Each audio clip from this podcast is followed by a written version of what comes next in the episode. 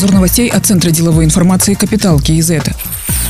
Официальный представитель Министерства иностранных дел Казахстана Айбек Смадьяров рассказал о мерах, которые будут приняты в отношении этнических казахов, находящихся в Афганистане. Глава государства поручил МИД оказать максимальное содействие в обеспечении безопасности и возможном возвращении их на историческую родину. На территории Афганистана проживает порядка 15 семей этнических казахов, это 200 человек. Айбек Смадьяров подчеркнул, что вопрос принятия беженцев казахстанской стороной пока не стоит. Отметим, 18 августа в аэропорту Алматы приземлился борт Минобороны, на котором были привезены 25 граждан Казахстана, в том числе часть наших дипломатов дипломатов, которые там работали. 14 граждан Кыргызстана, один россиянин и один гражданин Литвы. Порядка 10 казахстанских дипломатов продолжают работать в Афганистане.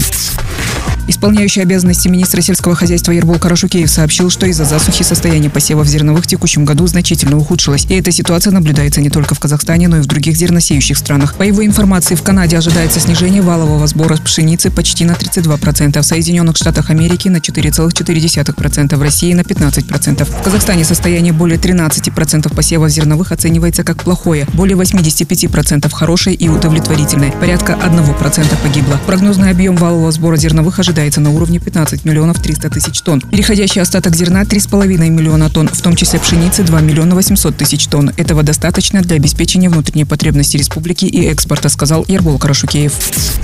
Утвержден комплексный план социально-экономического развития Актюбинской области до 2025 года. Область обладает значительным потенциалом для развития металлургической, химической и нефтегазовой отраслей. В плане 36 мероприятий, которые должны помочь привлечь в течение пяти лет порядка 5 триллионов 800 миллиардов тенге инвестиций, в том числе 2 триллиона тенге иностранных инвестиций.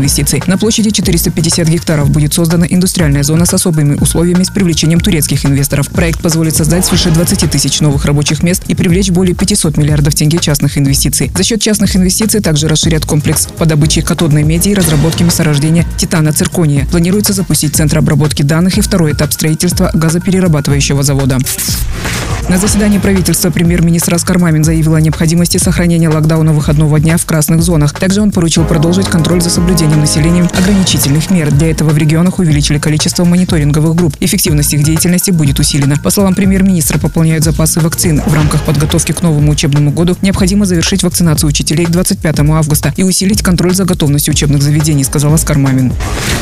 Экономические штрафы для субъектов естественных монополий могут быть введены в Казахстане, сообщил исполняющий обязанности председателя Комитета по регулированию естественных монополий Асхат Жабсарбай. По его словам, монополисты, особенно находящиеся в собственности государства, зачастую допускают одни и те же правонарушения из года в год. То есть крупные штрафы не имеют большого эффекта, поэтому рассматривают вариант замены административных штрафов на штрафы экономического характера. То есть если монополист допустит нарушение в отношении потребителей, то штрафы, которые идут в бюджет, будут заменены штрафными санкциями. Если компания будет лучше оказывать услуги, то это наоборот будут бонусы, а штрафы повлекут снижение тарифов для населения либо отдельно взятого потребителя, пояснил Асхат Жабсарбай.